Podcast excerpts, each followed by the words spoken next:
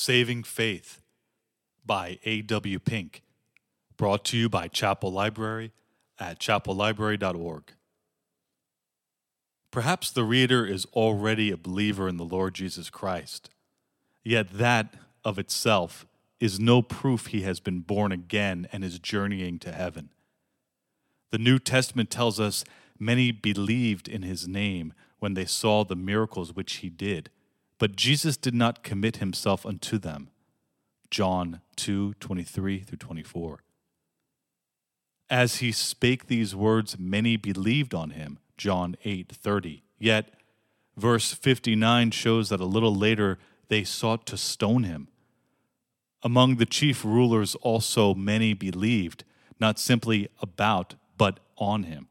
Ah, but note what immediately follows. But because of the Pharisees, they did not confess him, lest they should be put out of the synagogue, for they loved the praise of men more than the praise of God. John twelve forty-two through forty-three. What a proof that they were utter strangers to a saving work of God in their souls. Yet they were, quote unquote, believers in the Lord Jesus. There is a faith in Christ which is saving, and there is a faith in Christ which is not saving. Possibly the reader says, "But I know that mine is the former. I have seen myself as a lost sinner, realize I can do nothing to gain acceptance with God, and have put my trust in the finished work of his Son." Ah, my friend, the heart is terribly deceitful, Jeremiah seventeen nine, and Satan deludes many, Revelation twelve nine. So much is at stake that it behooves each of us to make sure. Only a fool is ready to give himself the benefit of the doubt in an issue so momentous as this. Probably many a reader is ready to continue, "But I know that my faith in Christ is a genuine and saving one, for it rests upon the sure word of God." Dear friends, others who were equally sure as you are now in hell. Suffer us to inquire, have you tested your faith by Scripture? Have you taken the trouble to ascertain whether your faith is accompanied by those evidences which are inseparable from a saving faith? A saving faith is a supernatural thing and brings forth supernatural fruit. Is this true in your case? Do these questions somewhat puzzle? Then let us try to explain. In Acts fifteen nine, we read, "Purifying their hearts by faith." Compare Matthew five eight, First Peter one twenty-two. A purified heart is one that has been purged of all impure idols and turned to a pure object. First Thessalonians one nine. It loathes all that is sinful and loves all that is holy. A pure heart is one that has been cleansed from the love of all that is evil. Another characteristic of saving faith is that it worketh by love. Galatians five six.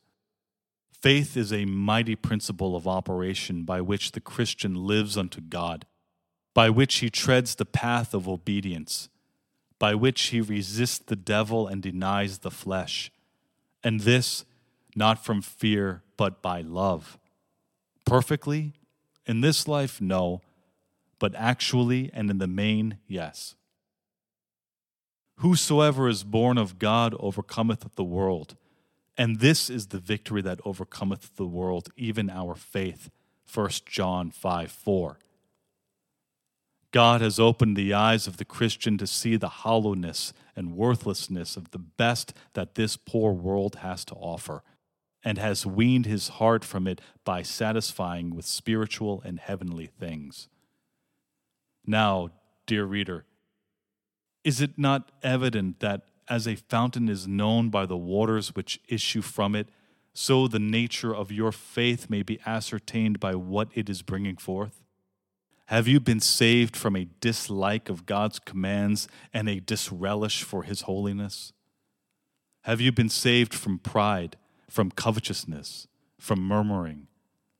Christ died not to procure the pardon of our sins and the taking us to heaven, while our hearts still remain clinging to the things of earth, No, he lived and died so that his spirit might quicken his people into newness of life, making them new creatures and causing them to sojourn in this world as those who are not of it, but as those whose hearts are already departed from it.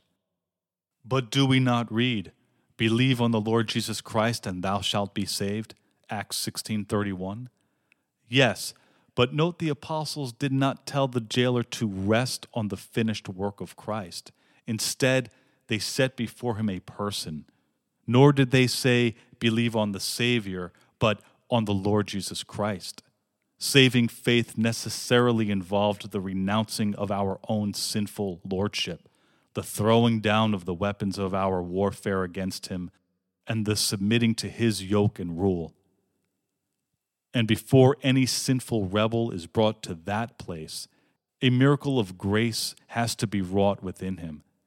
Saving faith consists of the complete surrender of my whole being and life to the lordship of Christ.